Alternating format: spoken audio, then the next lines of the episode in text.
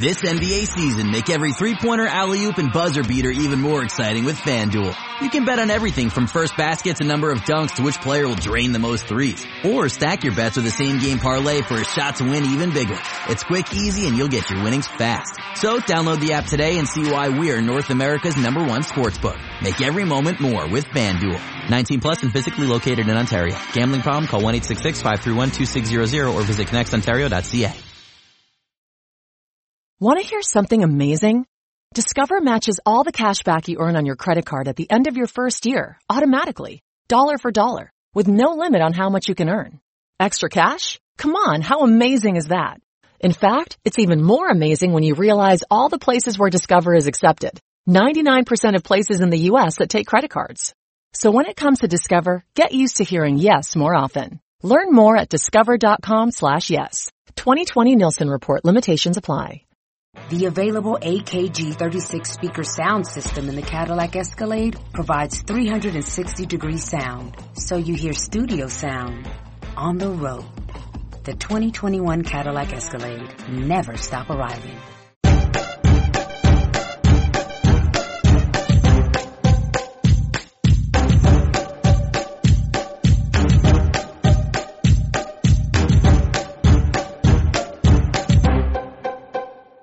Hello and welcome to the Raptors Weekly Podcast for the week of March 5th. I'm your host, William Lou. I'm joined this week on the podcast by a very special guest, um, joined by Seerat Sohi, who is of pretty much basketball fame. Like you've written everywhere.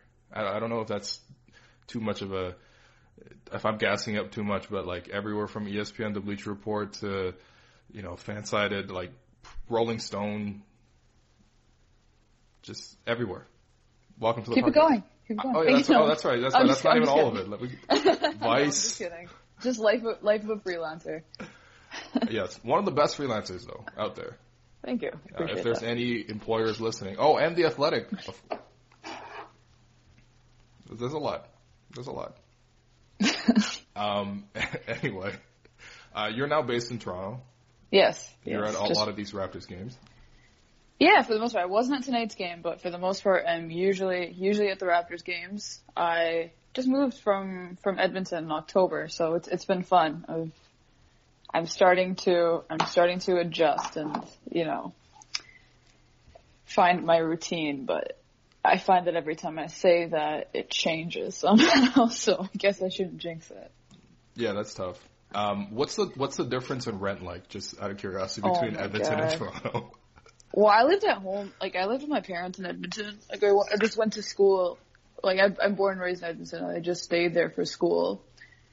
And U of A is a commuter school. Like I don't think that many people really stay on campus. It was like a 20 minute, 20 minute commute. So I just stayed at home. So the difference in rent between living with your parents and living in Toronto was yes, it's substantial. Um, but yeah, even so, I mean Edmonton. If I wasn't to live there by myself, it would. uh it would have been tough. It would have been it would have been tough to uh to adjust after after uh experiencing that that Edmonton rent. Yeah, for sure. I, I got used to like the Hamilton rent, and like that was that was so nice. I was like, uh, rent moved up to four hundred and thirty dollars. no. man, However, did you survive? I know. I was so spoiled.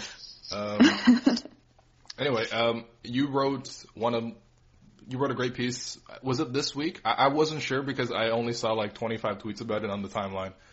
Um, Only twenty five? Yeah, there was there was a lot. There's a lot, but it was it was, you know it was it was rightfully there. Maybe it was the algorithms or something. But um, you wrote a piece for SB Nation uh, for your weekly column, the tip, tip off. Is that correct? Yep. Um, where the headline was the Raptors trusted Dwane Casey to remake his team without rebuilding it. Um, it's a it's a it's a great piece. Everyone should go check it out. It's it's pretty much giving Dwane Casey credit um, for an amazing job done. But um, how about you just tell me about the piece and, and sort of what you've seen out of Dwane Casey this season? Yeah, I mean, I think it, it, it's kind of hard to remove the the piece itself from and what Dwane Casey has done from what the Raptors have done as an organization, because to me the whole thing kind of comes down to to patience and and Casey has had great patience with with this bench and with even with the starters, with his stars, as far as allowing them to to develop and work through all of these mistakes that we've seen, especially in the early season. As far as especially you know with with uh, with Demar and him adjusting his game to to being more of a playmaker, whereas Lowry was kind of just in and out of the picture a little bit. He was just having a hard time finding his rhythm. And you can take it down to the bench, a guy like Siakam, the way he's able to make plays now, and Jonas hitting threes, things like that. Like I was, so I was just trying to get the the idea is basically like. It, there's a level of catharsis going on, and it's. I don't think the organization would would call it that because it's it's only March and they have so much time left in the season. But we're we're seeing all these things come to fruit because the organization was a patient with Casey. They had so many opportunities where I think other franchises would have let him go just because it that seemed like the mood and it seemed like it seemed like the logical step in the way that these narratives tend to go, but they just kind of thought that they had the right guy and that it kind of just goes down to, to, to the way that Casey has been with the roster. Yeah. Um, I, I feel like, you know, Dwane Casey has been on the hot seat for like at least two, three times. Like definitely after 2015 when they got swept. Uh, and then last summer, I feel like he was on the hot seat again, especially after, um, you know, especially after Masai talked about, you know, resetting the culture and stuff like that. It sounded like, it sounded very ominous, to be honest, right? It sounded like they were going to change things. And, you know, slowly when they brought back all the players, um, it, and they kept the coach. It was like, how are they going to do this? But um, that left me skeptical. But I think actually um, something that your piece brought up, uh, it was a quote from Demar who said, you know, when you have a coach that puts that trust into you, just out of respect as a man, as a human being, you want to give the utmost back to him. Um, and I feel like you know the fact that they had this trust between you know you know Casey and Demar, Casey and Lowry, it it's kind of there isn't a better guy to make those players change their games than someone who already has that much trust banked into them. Yeah, yeah, absolutely. And that was actually that was unfortunately one of those things where you know when you're you're, writing a piece sometimes and like the deadline's coming up on you and that idea comes to you like that kind of came to me a little bit later and then it it it felt if I had more time I think that that as a theme would have been more more part of uh of what what it was. But yeah, it definitely did strike me as like just talking to to to these guys that yeah, maybe this is actually who you needed. Maybe the move when you want to change a bunch of things with your team isn't to just bring in some stranger that that you know the players have only met on like a a a, hit, a high by basis. Like maybe it should be the guy that has been in the trenches with you, especially especially for Demar because he was there as as as a younger guy with the team I think with Lowry, it's with Lowry actually too. I mean, I was I was about to say it's maybe more so with Demar, but Lowry's who's notoriously had trust issues for his entire career, really. And I think t- to ask him to to change his game and not have a guy that really really knows him, like I just don't think that would have worked. Yeah, for sure, for sure. And like you know, like these were substantial changes that they were making these like players do. Like Demar, like telling him to stop taking long twos and like try to take more threes and be more of a playmaker. Like that's just hasn't really been his game. And I feel like with Casey, at least with the with with Casey, like he's been through all these trenches, like you said, and like they've all sort of had this been tripped up by the same thing. So when he comes to them and says, "Look, man, like we just have to." Let's do something new. Let's like change what we have and make it better. Like it's it's easier to receive that message from him. Yeah, yeah, absolutely. And I mean, I mean, Demar wasn't just a guy whose game was predicated on on those mid-range jumpers and and posting up and isolations and stuff. It was actually it was it was more than that for him. It was like almost an identity. Like it was like he was trying to be a little bit countercultural and say, "No, I can do this," just to prove everybody wrong. So it was more than just this is what he's good at. It was really part of how he how he understood himself. Mm-hmm. And the other thing, to your point, like talking about how when you were when you heard the culture reset comments and then everything was kind of the same, honestly, to me, to, to be honest with you, I kind of assumed that they had failed in the off season what they wanted to do, so they're kind of just bringing it back and be like, haha, yeah, we're still gonna do this. And it was more like it to me. It, it, I read it as as Masai making a mandate and and realizing that he wasn't gonna be able to execute. But then, you know, this past past little while, been just being around the team and and and talking to. uh to, to Bobby Webster about the process by which they, they came to their conclusions, no, I kind of realized, no, it's actually kind of, that was probably their, their intentions from the start was to keep everybody. Yeah, that's true. And look, they mean, it's, it's tough to like rebuild from the position that they were at anyway, right? Like they, they didn't have that many picks coming up. Um, it wasn't like they were going to create all this like cap flexibility and like while you know you had all these young players you wanted to see more out of, like you could see them within a a role and like I don't think anyone's um, uh, in terms of Raptors fans I don't think anyone's dissatisfied with the young guys in terms of how they've grown except for Norman Powell which is just just endlessly depressing to the point where like, I, I I can't even talk about him anymore. It's it's oh Norm. Oh Norm. It is really sad. It's I feel like it's just been zapped out of him somehow. Yeah. Yeah he looks apt for sure. Um and um yeah but I mean like this the thing with Casey is that like there were a lot of things about him that people thought were truths. Um, but he's like managed to change those and like sort of shatter expectations of him. Like one of the things that used to be said against Casey was that he doesn't play the young guys. And, and now you, you know, another great quote in your piece when he, when Casey says, you know, we have a young team, seven or eight guys and we're trying to win at the same time. And if you're developing and winning, uh, if you're developing and winning is not the top priority of the season, then okay. But for us, uh, it's always been to try to win at the same time, which is tough to do. And like he's, it is a really tough thing to do, and he's really kept everything together. Like without strong coaching, I don't know if the young bench could be as successful as they are. No, absolutely not. And like, you know, what the to, to to the organization's credit, he also got a mandate from them that said, "Hey, like let's this is what we're gonna do." And obviously, they, they I'm sure they're happy with with how much they're winning, and they would have that was that was hopefully what they were envisioning in the first place. But at the same time, they were saying, "Hey, this is what we're gonna do, and if we lose a couple extra games, that's not what it's about." It makes it a lot easier to play your younger guys when you know that that's that's going to be allowed, and they're gonna they're gonna see that. Yeah, for sure, for sure. Um, I guess the final question with that is that like in terms of coach of the year, do you think Dwane Casey, or where would you have Dwane Casey in your coach of the year rankings?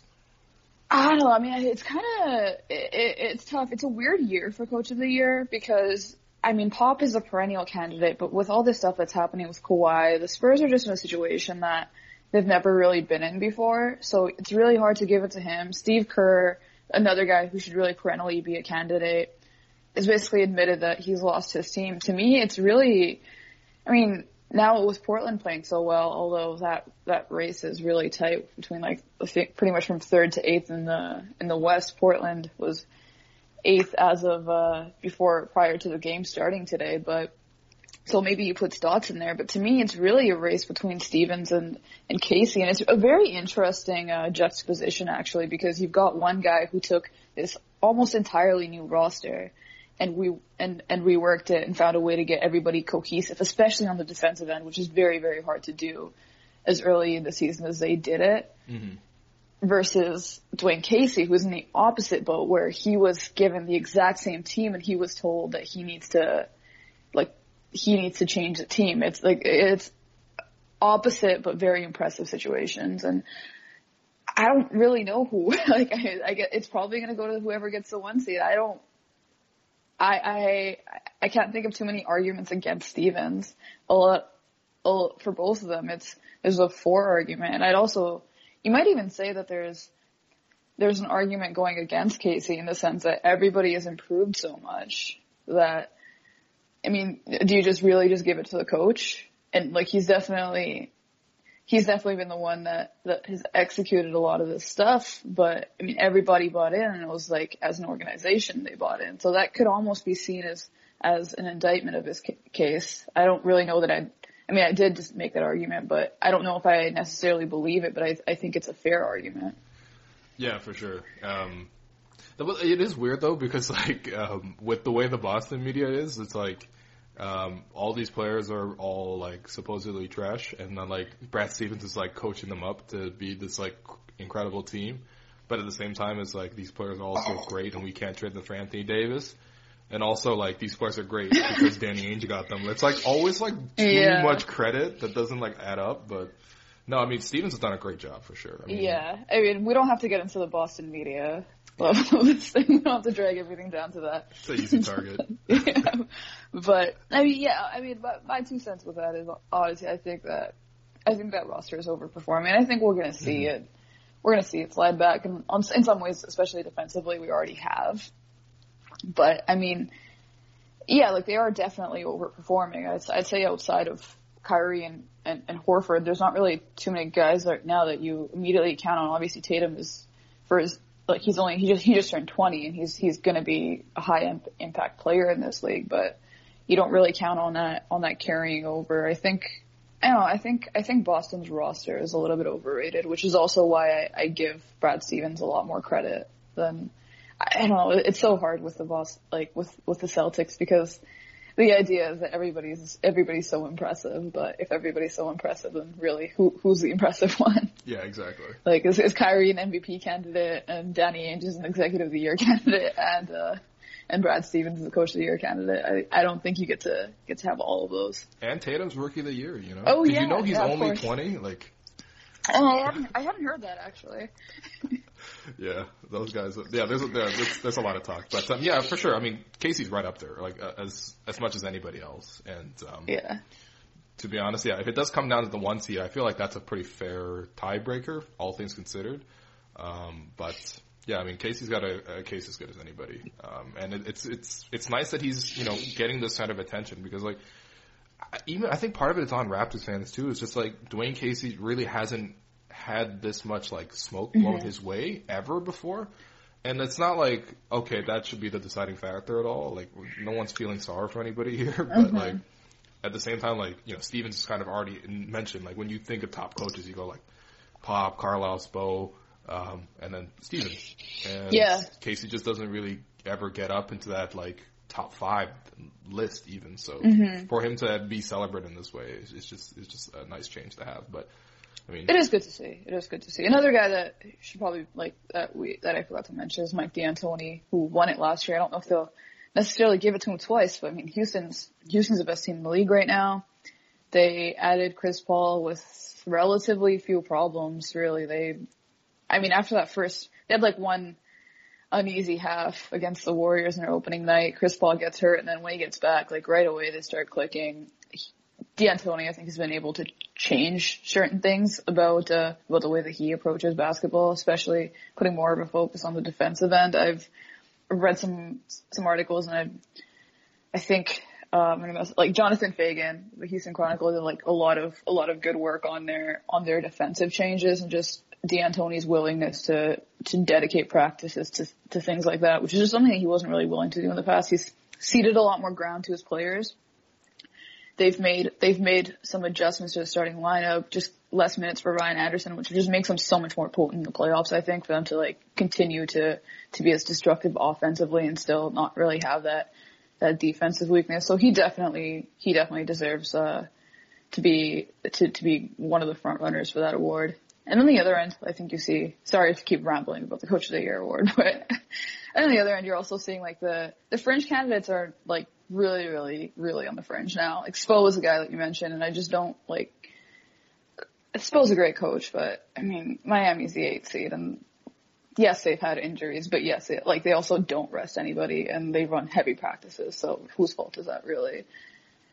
So it's just kind of like there's there's some guys that I, I I think I think the race is clarifying itself, but it's with that top three. I think it's just so hard to like I, I would say it's probably D'Antoni. I just don't know if any like if they're going to give it to him two two times in a row, especially with the way that Houston flamed out last year. Yeah, exactly. And I also think like Houston runs a lot of uh, isolation, which like of course like coaches have to allow you to do that, but like since so much of the offense is isolation, I feel like he's not getting the usual amount of credit for the way his teams run offense, which isn't necessarily fair, but like yeah, Yeah. I, I don't really see it necessarily as there. Although like you know what, Brett, like Brett Brown might actually get up in there. I think I, re- I I'm always really impressed by the Sixers. Like when I see them play, it's just like they will have stretches where they turn the ball over like seven times in three minutes.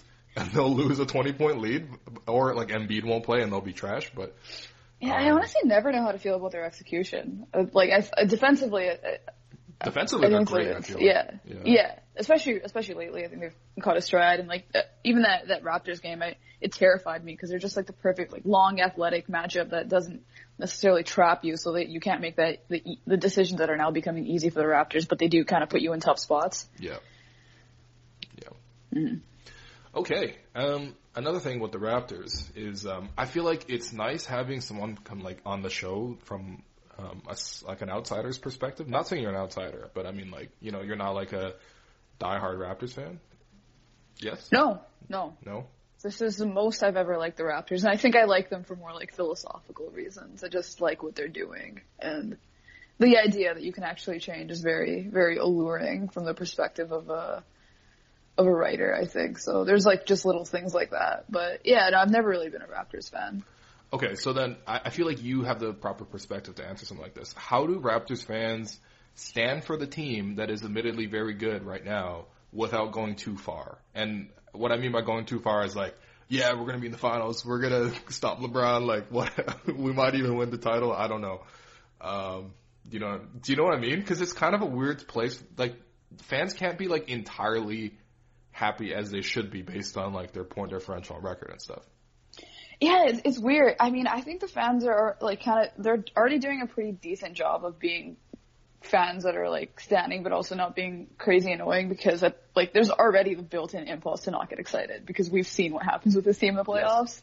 So I mean, it's uh, there's already like an automatic uh, automatic correction going on there. I think, but at the same time though, I mean, like if you're if you're a fan and your team is playing the best basketball you've ever seen them play as a franchise. They're on on pace to break another franchise record in their in, in their total wins. Um, they're probably gonna. I mean, it looks like Boston two games back. I mean, there's still a lot of time, but probably gonna win their division. They really could go to the finals. A historical point differential for this team, as far at least as far as relative to other teams. Like you should stand for them. This is like you're you're if you're a basketball fan, if you're a fan of anything, this is what you wait for. So I mean, just you know, dive in. Who cares? It's like we see we see every fan base, every successful team get obnoxious, and that's totally just that's just part of it. That's good advice. That's good advice. I feel like because like I almost need that reassurance, and I feel like a lot of fans are the same way because it's like like I got really excited about the Raptors last year. Like they went like 14 and 7 like to close the year with like just DeMar and I'm like, "All right, you add Kyle back to this mix. PJ Tucker's here to stop LeBron. Like we're good." And then we weren't good. Like, you know? So yeah, it's um yeah, I, I, don't, I don't know. It's it's just it's such a weird experience rooting for the Raptors. Like, cause like yes, everything is going great, but um, there is just in the back of your mind. I think it's because like the Raptors have run into Cleveland twice, so like you, we kind of have like a pretty firm idea of like what they'll look like, and um, maybe I don't, I don't know. I mean, the, the, team has changed a little bit, so like, well, not a little bit, quite a bit actually. Um, so maybe it's different from that perspective, but um, yeah, I mean, ultimately, in my mind, it comes down to like LeBron runs spread pick and roll, and the Raptors have like no answers at all, because that's kind of unguardable. You put shooters around LeBron and maybe one guy that rolls hard to the rim like Tristan Thompson, or I guess this year Larry Nance. It's just hard for anyone in the East to stack up with that, you know? Yeah, yeah, it definitely is. I mean, there's certain things you can do defensively, especially with how much the, the Raptors, uh, the Raptors switch. And I was also, I, he didn't do the best job, but I was like slightly impressed with how OG and Anunoby defended LeBron the last time Okay. They they played the Cavs, although I mean that was like that was LeBron before he really started trying. So I think there's there'll be certain things that they can do to to to be a bane in LeBron's existence, especially if they just just switch and switch and switch and hopefully force him to take some take some j- tough jumpers. And I mean, Raptors three point defense is also very good. That is so true. I think if if there was a formula to be found for that, I think the Raptors would do a pretty good job of executing it. Um, I think the problems, it kind of just become what, what your offense is going to look like if you're going to have guys like Siakam and OG in the floor at the same time. Mm. Against, ah, yes, I mean, the Cavs aren't, Cavs aren't exactly world beaters defensively. Probably find a way to score, but yeah, you don't exactly want him like you don't want him switched on Demar and then Demar's on an island against him. So there's certain like there's obviously certain situations where it could go could go either way, but I mean, LeBron is LeBron is second total right now, and I th- I, th- I think he's second in minutes per game. Yeah, he doesn't not- play for Thibs, so I mean, yeah. Uh, yeah, fair enough, fair enough, right? Like, Yeah, he's been like one make- and two though. He's like right there with Jimmy Butler. I think Butler was st- is still leading the league in minutes, even though he's hurt, or a minutes per game at least. Which is just it's just so sad and impressive at the same time. Yeah. that's that's a story for another day. But I mean, LeBron is in his 15th season. We have seen him get worn out in the playoffs before because of things like this. Mm-hmm. He, I mean, if he takes his two week break, which apparently they're not going to do this year, but if if if he were to do that, then I think all bets are off for the Eastern Conference. Man, if he takes his two week break and then Like it's just over. He becomes the eight seed and the Raptors see them in the first rounds. no. Yeah. Um. Do, okay. Where do you honestly like? Where do you stand with Cleveland? Like, they're obviously they like they changed like they they shipped out like six like old dudes and then like brought in four younger guys. But like their defense defensive rating before the break was 109.8, which was 28th in the league, and their defensive rating afterwards is now 109.7. So 0.1. That's pretty good per 100 possessions points. But yeah, they've lost four of the last six um, to the Wizards, the Spurs, the Sixers, and the Nuggets. Like, do you do you like how do you feel like this new Cleveland team looks like in terms of uh, what their capabilities are? Well, my first thing is I think you just when you make that many changes with an older team, and in the middle of the season or the late later stretch of the season, you just have to allow for some time. I think we're seeing the same thing with the Pistons right now, although the Pistons kind of got worse. Well, anyway, Yeah, that's so story, another story for another day. But um, I think they definitely need some more time. I mean, on the face of on the face of it, they obviously they, they won that deadline for themselves. They got rid of they got rid of two contracts that were not playing well for them at all, and then they shipped Dwyane Wade to Miami. And I mean, I think the bench is. I think it's despite all the stuff that's come out about about Wade's issues in the locker room. I think the way that he ran that bench was very good. So yeah, they're kind of adjusting not only in one one lineup but both of them. So some of this is to be expected. Some of it is just. I mean, I don't know. It's the Cavs. They just don't try. It's just- Yeah. there's just so much that you can't account for there. Like it's just it's just tough. So it's just a matter of like it's it's March now. They got to figure it out soon. Um, they still probably have twenty odd games to do it, so it's not like they're it's not like they're too short on time, but it is it is coming up to it, and it's it's really one of those things where I think it kind of gives the Raptors a perfect window because on one end you got Brad Stevens saying that that uh, Hayward's not going to be back this season, which I mean he maybe just is saying that, but I think like he's probably serious. And then on the other end, you got the Cavs still being a bit of a mess, and I think they will be better and they will figure it out to some extent. Mm-hmm. And they're definitely going to be they're definitely better than they are, especially their defensive rating. So some of that will correct itself. Mm-hmm. They're not exactly a flip the switch team because there's a lot of guys that are young, so we're going to have to see it a little bit in the regular season. But I'm just not really ready to to to judge them. Are, are you worried at all? Like the fact that like it feels like LeBron's the only guy on that team that can create offense for himself.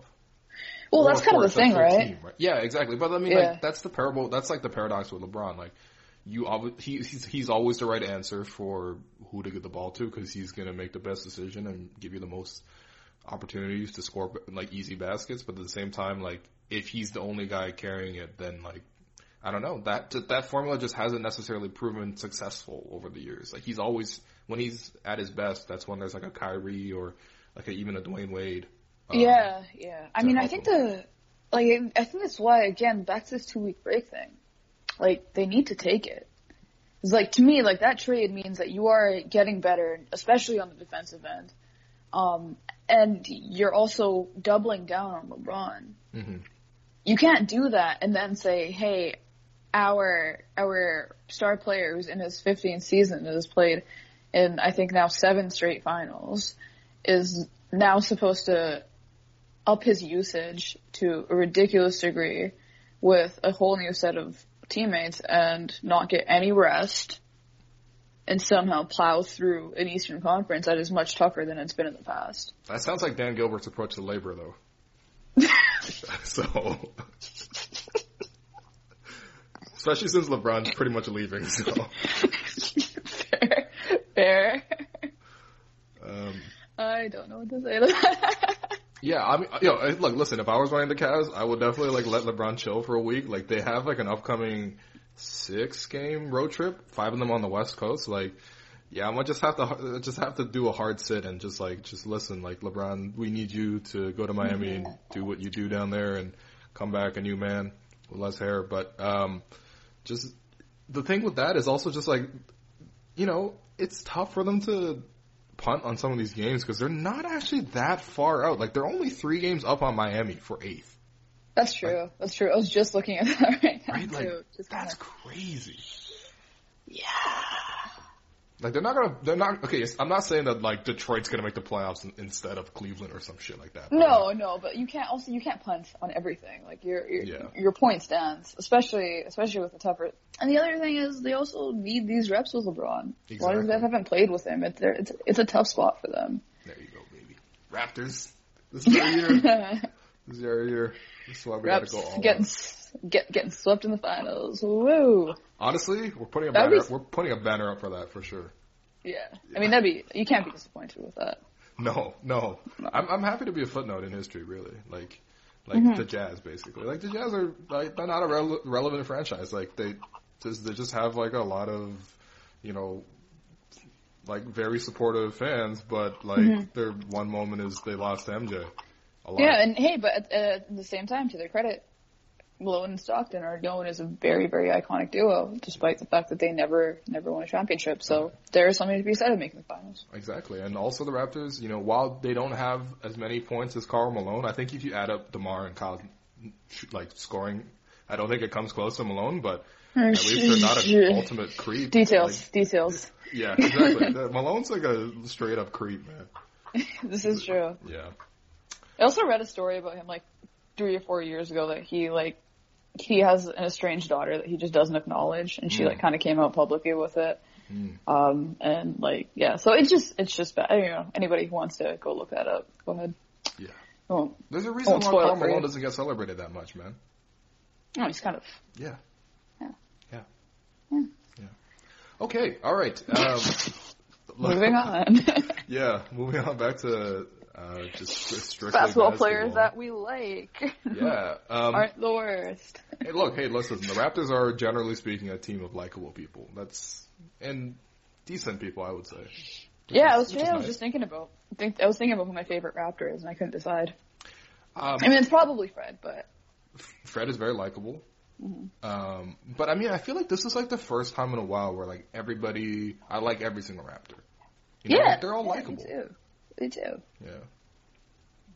Even JV. Oh, that's another Well, piece. JV, JV's made the biggest turn, I think, because JV went from a guy to like that nobody, well, not, no, not that nobody liked him. He had a huge, he had a huge JV hive as we, Oh yeah, he had a he had a hive. he had, yeah. So, I mean, not, not that nobody liked him or anything like that, Mhm. but I mean, I think he's, he's turned a lot of people around, including myself. Yeah. He's also just like, like I know most people, like I think most of media doesn't really like, uh, like talking to him too much, or like at least getting him in, him in scrums, which I totally understand. But I, like, find talking to him is like he's just like this nice, goofy guy who like makes makes bad jokes sometimes. just like that's endearing. I feel like that's like a common trait of like pretty much the European players, like Giannis, Yeah. Dirk, like like they're all they do like to make these kind of jokes. Um, no, yeah, I, honestly I feel I feel like I took a big L this season. I wrote like a big like JV doesn't fit the Raptors, and it's just sad watching him. And then like from then on, he's been ex- excellent. So yeah, yeah, yeah, kind of take yeah. that happens. That. eh, That's the worst, honestly. When you just like write the definitive like hmm take on a guy. I was like, this guy's done. And then it just gets retweeted back to you over and over again. Yeah, luckily they haven't done that to me, so I I, I kind of regret bringing that. I might have to scrub that. I might have to pull a Jade Hoy and Boston over that. But um, Yeah.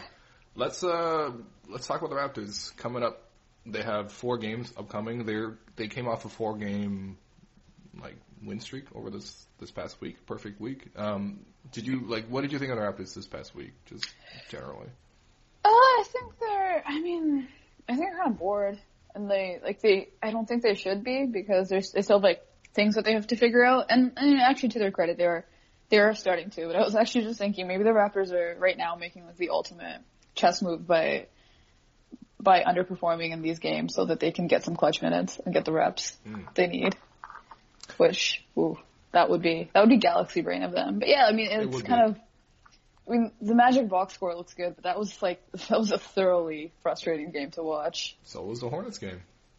Oh yeah, Yeah. yeah, that was bad. Um, yeah, they were actually very similar games those 2 Uh, the Washington went when that started off pretty poorly, but then I mean the bench probably had one of the most impressive showings, Right. and on national TV no less, which is always which is always good, especially when you just recently wrote up at the bench, so you can retweet it over and over again, so you can see my stuff in your feed 25 times. I always Yep. like when that stuff happens. Mm-hmm. Um, but yeah, like it was just I don't know, like that the Pistons win was was really good, but at the same time the Pistons are just like they're just they're just so pathetic right now. Yo, it's kind of hard to.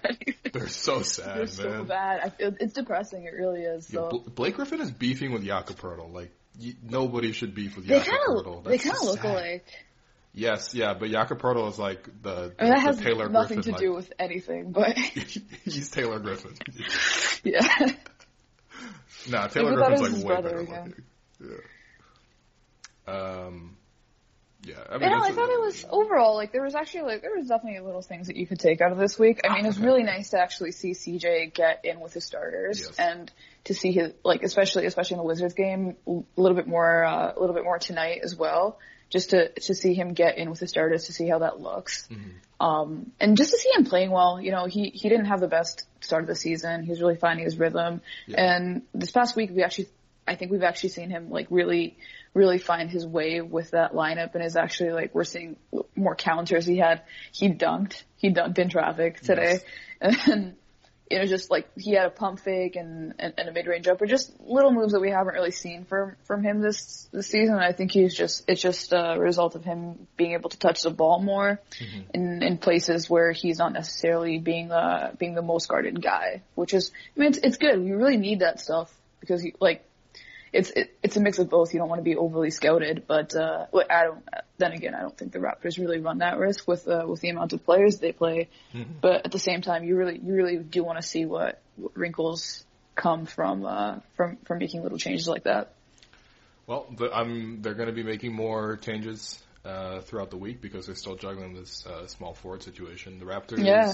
Shout outs to Malcolm Miller. Shouts to Malcolm Miller. Um, just a random dude who showed up and he's already better than Norman Powell. That's that's good. that's good. It's good to it's good to know. Um, the Raptors play four games this week. They play Tuesday at home against Atlanta, Wednesday on the road against Detroit, Friday at home against Houston. That's the big one. And then Sunday they play on the road in New York at 1 p.m., which is dicey because you know New York City uh, early starts. It's like the same Especially thing. after after like a big Friday game. Yeah. I could low Like that game. Sorry, go ahead. Oh, I was gonna say I, I could low key see like a two and two week maybe, but uh, what do you think? No, I was actually thinking that because I think there's, I mean, a they're playing extremely bored right now. Like we were, like we were saying, they're just kind of. I mean, I guess it's fine. I mean, they've been playing on so many teams. You you can't really just keep blowing teams out. That's just not how it works. Yeah, Especially like with the way that they've played the Hornets, like this past game. It was just kind of like, I mean, the Hornets at some point had to just stand up and say, that, "Hey, Raptors, we're not going to let you keep doing this to us." So there's probably a level of that. And at the same time, if you beat up on a team twice this season, like, yeah, psychologically, you're just not going to get up for the third matchup. Mm-hmm. I think that's, that's understandable. So like, they're kind of running into a similar situation playing the Pistons again. The Hawks are the worst team in the East right now, I'm pretty sure, although that, that race is very, very tight as we, as everybody has been moralizing about for the past, uh, the past week or so. Um, so yeah, I mean, you can definitely see it happening, especially that one being a back to back, and then looking ahead to Houston being one of the biggest games this season. Ugh. And I, generally, I don't like to like I don't get like to get like overly psychological about this stuff, but I mean, it's it, it is a perfect storm for them to to have a disappointing week. Yeah, for sure. Uh, that Houston game. I mean, the Houston Rockets are on a 15 game win streak. Yeah. Oh yeah. Like 15. yeah. Let's also not forget the fact that the like that the Rockets are actually better than the Raptors, like in a in any, every objective way possible. And there's only really two teams that you you can say that about this season, and the Raptors are going to be running into one of them. So we have to we have to modulate for that as well. yeah, for sure. Um, the only saving grace is that the Rockets are on a four game win or four game road trip.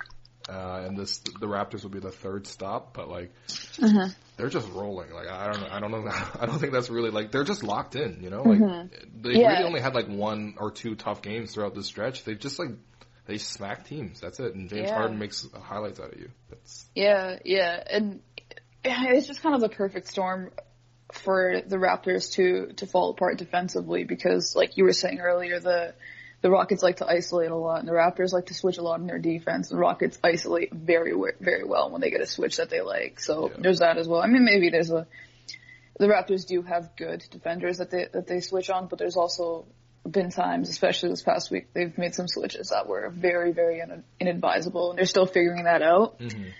So I mean, I mean, I'm probably I'm probably just chalking that game up as a loss for Toronto. yeah, especially For- with OG like up in the air because like Yeah, because he did such a great job on Harden that time. right.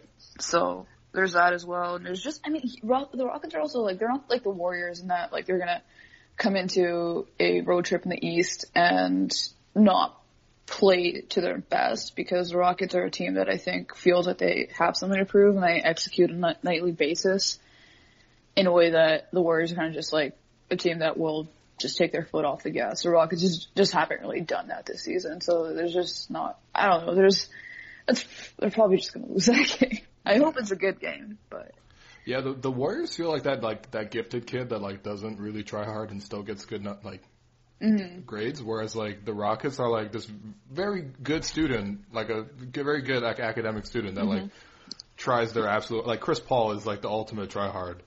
Um, Yeah. And yeah, they and they do great. They're studying. They they go to Kumon and stuff, but. And then ultimately the Warriors are just like, yeah, we'll try hard for like two weeks and we'll we'll we'll, we'll beat you guys. And yeah, that was did you ever, What's that? did you ever watch Gossip Girl? I did not. No. Okay. Well, Well, no, make your analogy though. I feel like there's a lot of Gossip Girl yeah, there's, listeners. there's, there's a lot of, uh, that Venn, that Venn diagram's pretty, got, got a lot of overlap with the Raptors fans and the, and the Gossip Girl fans. For sure. Uh, I would say the Rockets are Blair Waldorf, and the the Warriors are Serena van der Woodsen, and and anybody who watches the show will kind of get it. But basically, Serena kind of gets to just saunter throughout her life, and she's just like incredibly beautiful, and like just like act like stumbles into opportunities. And Blair is like the the 4.0 GPA trying to get into into Yale, and like she's she's not like charming or anything. There was this there's this great plot there's this great plot line there, and they're like they're both like they're like when I say Serena's beautiful, I mean they're both they're both beautiful, but Right. like you know in, in the on the scale at which uh at which CW dramas run, Serena is is is like a ten, which is just I mean uh, why am I oh my god why we sh- No, this is peak blogger. This is this is. this is blogger. I'm I am I am ranking the way that women look right now. Oh, This is so problematic. Well. and there's no one's gonna come after me for it though, so it's fine. Yeah. Um, anyway, so there's this great there's this great plot where um Blair like just keeps angling for for this interview with uh with the dean of Yale or somebody who's very very high up at Yale. And like Serena just like walks by and like charms his pants off and doesn't even try to. And then suddenly she's like hey maybe I kind of want to go to Yale too. And she never really did before. And it was this whole thing. That's that is the Warriors and the Rockets. Anyways let's move on. No, that was that was that was excellent. And um, on that note, we're gonna take a quick break, and we'll come back, and we'll take more Twitter questions, hopefully about Gossip Girl. I'm Brian Goldfinger of Goldfinger Injury Lawyers, and you know what makes me mad? When insurance companies deny your claim for no good reason. That's why people call me. I'm the lawyer insurance companies don't want to deal with. Visit goldfingerlaw.com and get us working for you. Welcome back to the second half of the show. Still here with Seerat. Um, I was I subbed in for your basketball team last week. oh you did okay Yes. We are. Okay. I, I would did like we to. win Yes, that's what. That, Okay, I, good job. Yep, yep. I um, I, I mostly fouled. They, they had like this really big dude on their side. Like he was like two sixty, maybe like six five, two sixty. Like he worked construction. Like, and he had like a pretty decent game. Like he could shoot it a little bit. He was like obviously strong inside. So like that was pretty much my job was just basically be Chuck Hayes and like slow down this post up guy. Um, but um, anyway, my question was uh, about your basketball team. Is um, who do you think is the best player on your basketball team? It might- oh might be an awkward question. uh, it is a little bit awkward um It's definitely not harsh. Can we can we can we agree on that? Harsh is just the hustle guy. he he, he he's not just a hustle guy though. Like he like he's got some drive and kick in his game. Okay. Hits the occasional jumper. Yeah. He's Siakam. He's also like he's yeah like he like when you say hustle guy like that's kind of like he's the Siakam of of this league. So I mean he's got he's got hustle skills. wow. So I Wow. mean I'm not the slander, I'm not, the I'm not backfired. Too, I'm gonna I'm gonna have to cut that out of the podcast. um I w- I wouldn't be so quick to to dismiss him. Um like I mean it's probably Daniel, but I just don't want to give him that satisfaction. I Especially also since just- like he's only like a microwave guy, right? Like sometimes he's cold. Yeah, sometimes he's incredibly cold. He's also like, I always, I always tell him he's like Chris Paul, and that like he's just like incredibly disparaging. Sometimes he he picks up. sometimes he'll just pick up the basketball in the in the middle of a pick and roll, so he can like tell you what you're doing wrong. Which is just first of all, that's really, really, really bad as as a general move. You just don't want to pick up your dribble. And then like he's he's pointing it out as like the defense is looking at it. It just seems like you can find a better time to do that. I'm just imagining like uh, Dan Reynolds like screaming at Sasha to like throw the layup up like Chris Paul did to DeAndre that time. Yeah, kind of. Well, o- Oftentimes, I do feel like Sasha catches a lot of the brunt, like just for not like not not rolling. Um, Blake will catch it from time to time. I naturally just at five five six, um, not much of a pick and roll player, so I, I don't catch too much of it. You're a good shooter. Um, thank you. yeah, I I am a willing shooter. That is for sure. that's part of being a good shooter. Is Mm-hmm. being yeah. This is true. Um, so I, I generally don't run into it, run, run into it too much. Um, I don't know. It's, it's funny because his personality just completely shifts when he's, uh, when he's on the court. It's like, Mm-hmm. Yeah, for sure. like Daniel pregame prior to a Raptors game is like the guy that I eat pizza with and we talk about movies. And he's like incredibly nice. And we just like go up and watch the game because we're both like in the, in the gondola and, you know, sometimes I'll just troll him because I'm not a Raptors fan. He is. So, you know, when things are happening that aren't going his way, maybe that's just his revenge, right? I'll just be like, yeah, well, I'm just gonna, I'm just gonna beat back at you on the court. Um, so yeah, it's, it's really interesting to, to see the way that people, uh, people shift in their, in their personalities when they're, when on on and off the court. I think I do that a little bit too. I get very, I get like really into it. Like I won't really, uh, I won't really talk about anything like, uh, like casual on the bench or anything. I'm just like in the game, which is, I think is, uh, not really what, what I'm like when I'm, when I'm not on a court. So that stuff is always fun. Yeah, but yeah, I guess I will, I will give it to Daniel and hopefully he will never listen to this podcast. No. no, it's okay. I'll, I'll, I'm, I've got a side chat with him. I'll just let I'll let him know. I'll let him know. Uh, uh, Um, no, but I mean, Dan is pretty good. He's No, he's- he is good. He is He's good. got a really good below the rim game. I mean, it's not let's pick up basketball. No one's like got an above the rim game, but like, right. yeah, he's No, just that- got like that- floaters and That floater is incredible. it's got crazy And arc. he, he, and he gets it off so quickly too. Like you just, like he just, he's just not in any sort of shooting motion and he gets off this incredibly high arcing floater that, that goes in. So Yeah, it's a, it's a very good, it's a very important skill for a point guard to have. yeah, for sure. One that, one that, uh, Norman Powell could, uh, could learn from. Maybe, Oh. maybe Dan, maybe Daniel should be Norman Powell's, uh, skills coach. That's how far Norman Powell has fallen. That he needs to get basketball advice from a blogger. um.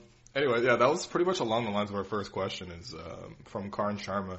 And we can rapid fire through these because there's like way too many, and I gotta have dinner. Um, but um, yeah, thoughts on Malcolm Miller starting over Norm? What's Norm even saying? Yeah, I don't know. It was kind of weird. Um, I, I don't get that to be honest. It's I feel like you should just give that start to Norm because his confidence is already shot. Yeah, So I mean, it's not like he did anything to. I think he went 0 for whatever for for this game. he went 0 for 3 in 4 minutes, which is Okay, just spectacular. I mean, there were open shots or good shots. He Yes, just wasn't exactly. hitting them. And I think I think maybe if he played more minutes with the starters, he would get more into into a rhythm. And maybe if he was like coming off the bench for a D leaguer, he would feel better about himself. But Yeah. I don't know. What's I even don't the know. I don't upside really know what's- You know? Yeah, yeah, it's. Um, although at the same time though, like Miller is a very good shooter, and Okay. You know maybe there's something there. Okay. Damn. They do need an answer, They need an answer. and I mean sure. Miller's like he's he's definitely too. He he's he's too uh, small. I mean, and also Batum was just such a bad matchup for him, just as far as getting killed on screens for, and then having to go up against a guy who excels in the post and is also like a good shooter and is much taller than him. It just was a tough matchup for him, I thought. But I mean, we know the guy can shoot. It's gonna work. He's, he's like I don't know. I I don't know too much about Miller, but like it seems like he could have the makings of of something, especially on this team where hey, we're not putting a ceiling on anybody on this team. That is a lesson right. we've learned. That's right. So, I don't know. I guess maybe that's like you know throw him in there, see what happens. And I mean, at the same time, let's say, like Miller had two open threes. He's a good shooter. If he had hit those threes, maybe we'd be praising that move right now. Yeah, exactly. So, Yeah, um, I I think you just gotta trust him and you with Norm at this point. Like, like they've pretty much done everything else. Like, they put Yeah, him they in all have. sorts of scenarios, and he just hasn't really latched on. He basically the one of the problems with Norm, I feel like, is that like he loves dribbling the basketball, and you're not really allowed to dribble the basketball much in this in this offense. Like, Yeah. there, there still is a lot of Demar dribbling and whatever, but it's mm-hmm. not like anyone holds the ball for like ten seconds to get it like two screens and goes to the basket anymore. That that was a lot of what they did last year, and they just don't do that as much this year. but I don't know. I think there is like a reasonable amount of dribbling. Like you always see OG attacking closeouts. Pascal is handling the ball Yeah. like way more than anybody really expected him to. It's more. It's more so. It has to be meaningful. You can't be Yeah, that's true. just you know taking it back and forth or or making sideways moves and not to even. I mean, I don't know. It's not. It's not even. Like, Norm should fit. Norm He should, should fit. He should. Because it's not even like I say that, and then I think Norm doesn't even really do that. He generally attacks attacks closeouts, Mm-hmm. especially when he's when he's playing with the starters. It's not like he's overly ball dominant. But then nobody's he's had some on him, moments. Nobody's closing out on him because Yeah, he can't hit. Well, he he did get like he was like this is another confidence shot moment. Like I can't remember who it was, but somebody closed out on him this game. Then he he drove and he had like one of the weirdest awkward floater banker things that I've ever seen. That's just straight up like a lack of reps, like mm-hmm. hesitation, not really knowing what you're gonna do because. I mean, that's not a hard shot, and even if it was to miss, it should have missed in a different sort of way. Right. So he just, I don't know, maybe he just, I think he just needs more reps. I mean, we've seen this, we, we know that Norm has, has talent. He's explosive. He mm-hmm. can be a very good defender. He's been an ice in his veins sort of guy, which kind of makes it even more concerning that he is struggling this way. You think like if anybody on the team, like if you're, if you're going to say last year who could like handle the m- most shit mentally, like you'd probably say Norm. Yeah, for sure. So I don't know. We'll see. I I can't imagine he's he's thrilled with uh No. with his place in the rotation right now. But I mean, he has an opportunity, and he's had an opportunity this week, and he hasn't shown much for it. So Yeah. Again, you can't really blame Casey for going another way if you think about it that way. Yeah. Yeah. It's. I don't know. I, I've just said so many. I I feel like I've been saying the same thing about Norm, and like I have no answers. I don't think anyone really has the answer. Mm-hmm. Yeah. Uh, moving on then from Marcelo. Uh, is this the best Raptors we have ever seen? I'm assuming this is the best Raptors team. Yes. Yeah, I agree. Especially of this era. Like, this is easily better than 2016 when they went to the Eastern Conference Finals. Oh yeah. It's not close. Like- I, I can't speak to any prior eras, but yeah. Like as far as the Lowry era goes, this was definitely the best team. Yeah, I mean, this one doesn't include, this rotation doesn't include Luis Scola or Jason Thompson, so we, we good. We're good on that. That's true. I miss I miss Scola. Yeah, yeah. I miss Scola. Scola, Scola starting an irrational amount of games. I mean, yeah, listen, I, um, Scola had like some memorable moments that will always be with me. Like one time he started like six to six against like the, the, the Clippers on the road. And like he was single-handedly outplaying DeAndre and Blake. it was so weird. um, but yeah, Scola. Good man. I think he's playing in China now. So get Is he? Get, Oh, good. get your money, man. Oh, good for him. Just keep going. Just probably just loves basketball. Yeah, exactly. He's gonna be in a. How old is he? He doesn't need to keep doing this. He's gonna be in a while. Like, yeah, he will be. Yeah. We should uh, we should recruit him. Yeah, probably. Easily will be your best player. Sorry, Dan. Yeah, he's 37. Like he has no reason to to be going out somewhere else. It's good. It's awesome. You talking about just- Dan? Oh, Uh, sorry. He's not. He's not 37. He's not 37. I was talking about Scola. Yeah. I think that's a European thing. I think they like basketball more than um. I mean, he's I think they Argentinian, but I continue. mean, yeah, yeah. Like yeah, I mean, sorry, an international thing. There's there's a commercial level to this game that I think sucks the the love out of it for some guys, but not all guys. But I think it's, it's just different coming up from from other places. At least that's one of my theories for why the why the Spurs continue to to be so good. Um, there's a lot of these questions we have covered. Um, okay, how, about- how about this in, from Felix? In a potential Seattle expansion draft, who would the Raptors protect, and who would Seattle end up picking? Okay, how many guys how many guys do they get to protect? Let's say they get to protect four. I feel like four is Okay. fair. Like if you could take the fifth best player from every single team, that's a decent place to start a franchise. Plus, you get the first pick or something. Yeah, like that's pretty much like the Phoenix Suns. This is a really tough question. Um, well, okay, Demar and Kyle. Let's Yeah. just get that over with. I, you know what Um, though? I feel like you might not even need to protect Kyle because if you're starting a Seattle franchise, why are you taking Kyle Lowry? Oh yeah, that's actually a good point. You know, Well, I mean, like I Memphis think. protect like Marcus Gasol? It's kind of like the same thing, although not really. Well, yeah, that, Okay. like, yeah, it was Mem- like who else are they gonna protect? Ben McLemore. Yeah, I get what you're saying though. Raptors actually have legitimate considerations if they weren't weren't Yeah. to protect Lowry. Um, I think I'd probably put Siakam next. I think he's Toronto's best prospect. Mhm. Although, uh, uh, this is this is a really tough question. Yeah. Like probably OG. OG. Yeah, Probably needs to be protected. OG. Yeah, Yeah. yeah, you'd have to protect OG if you're like he'd be he'd probably be the guy they picked if if he wasn't protected. Mm-hmm. So like OG and Siakam both actually. I think if if you protect OG and don't protect Siakam, then I think they pick Siakam. Um, I don't know. This Lowry question's kind of interesting. Like, would they would they take him? He is he's thirty one, but he's also an all star.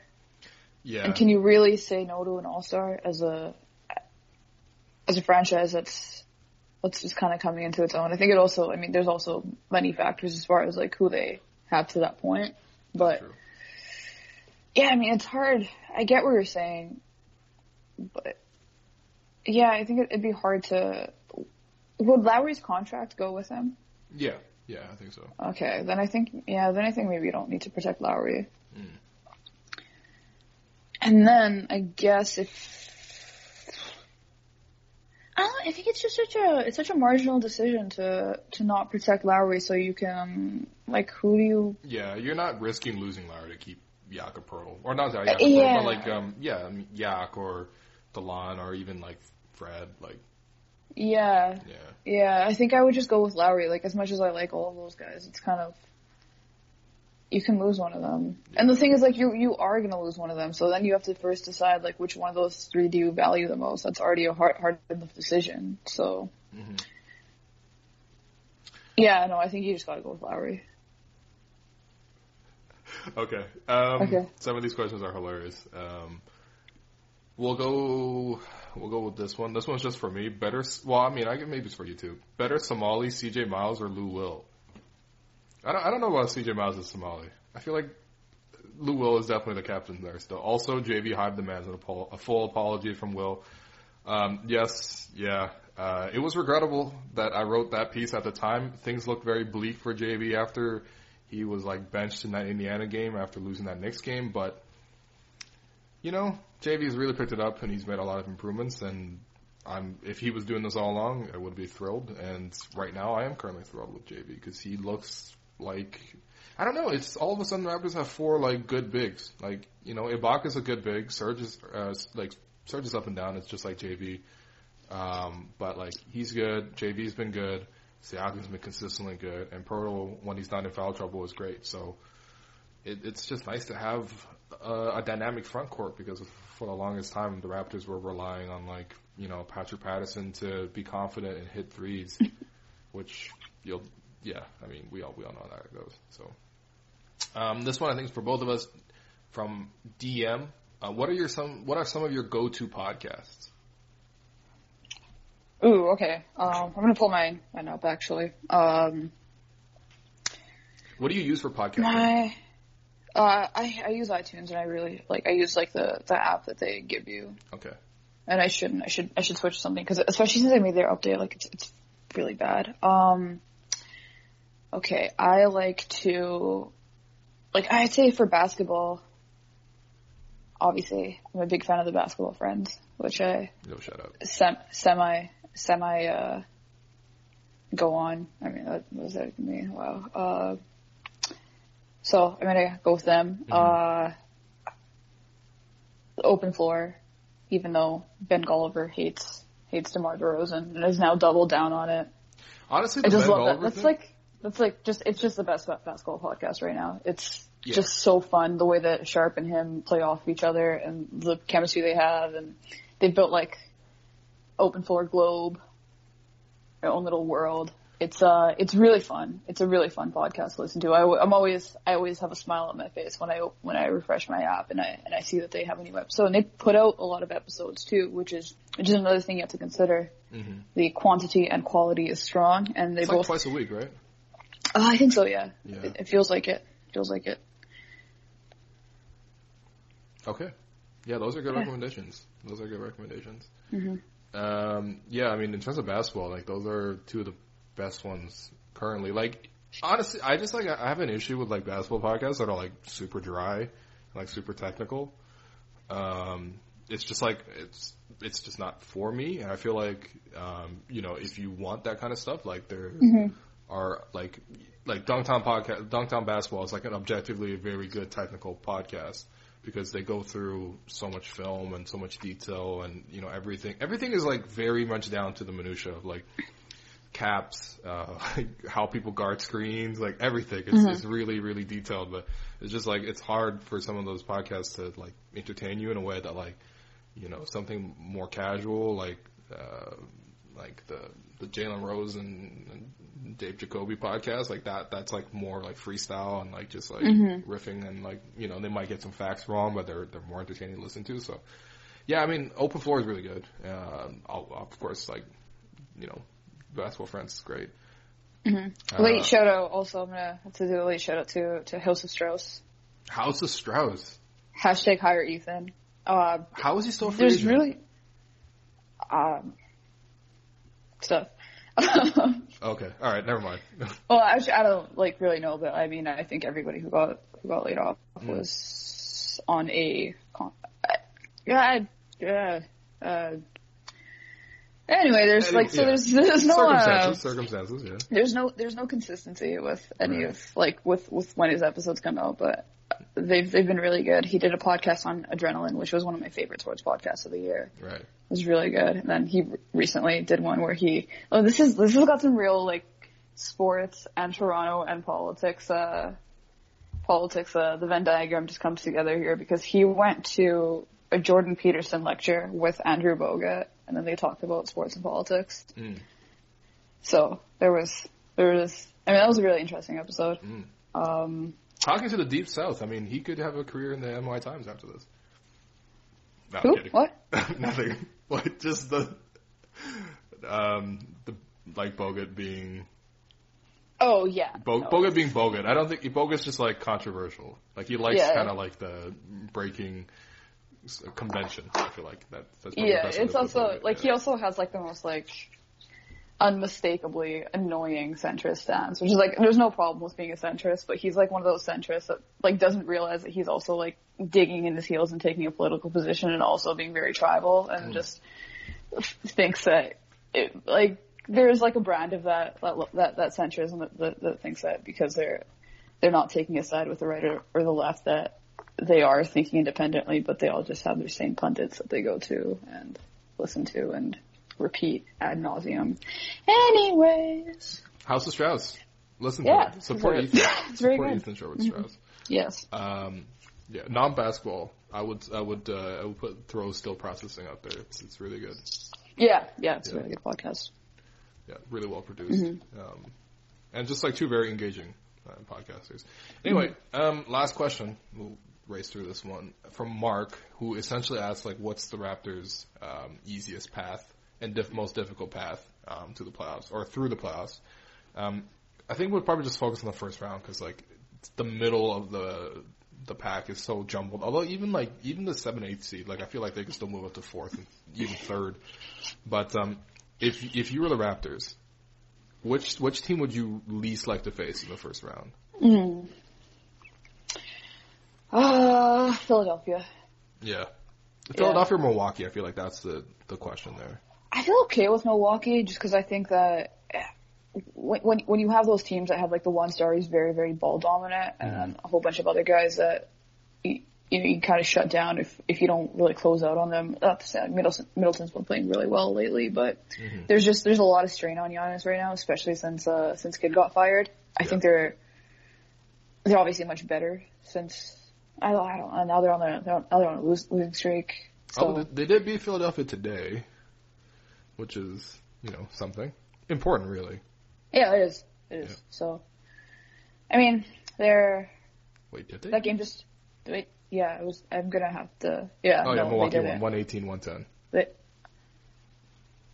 okay, all right. I'll take your word for it. Um, but yeah, I mean, like they, I- they're better since um, they're not a fun first round matchup, and you don't really, you don't really want to end up in a situation where you don't have the best player on the floor. But I think the Raptors solved them last year. I think they can solve them this year hmm they're much more well suited to solve them.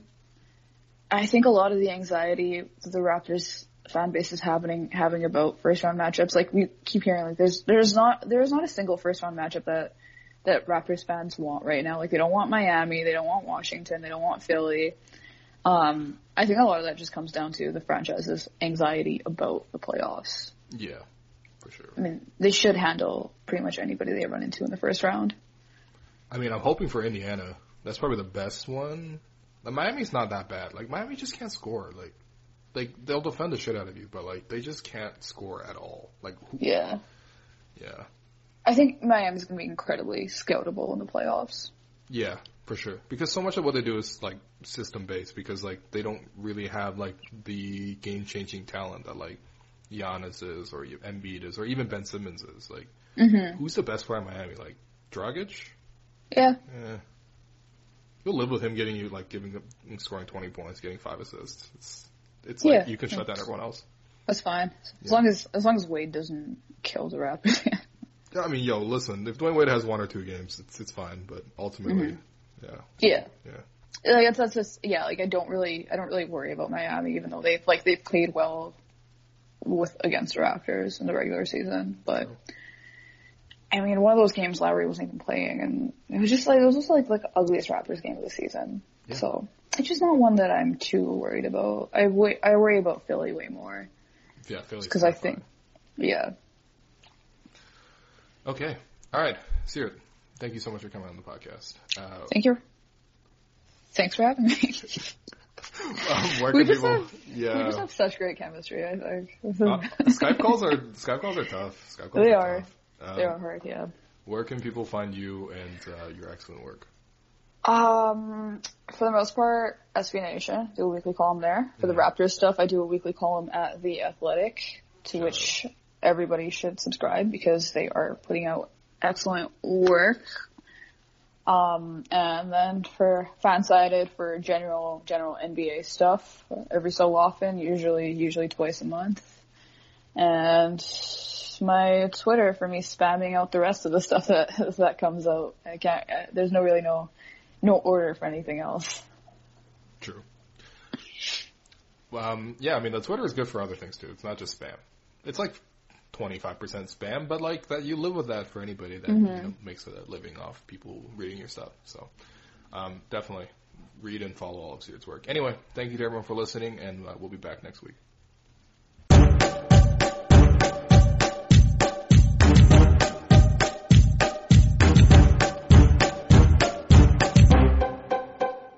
Why do millions of Americans choose to sleep on Boll and Branch sheets? Is it the 100% organic cotton? Is it that they get softer and softer over time? Customers can't stop raving about these sheets, and there's no better time to try them for yourself or give them to someone you love.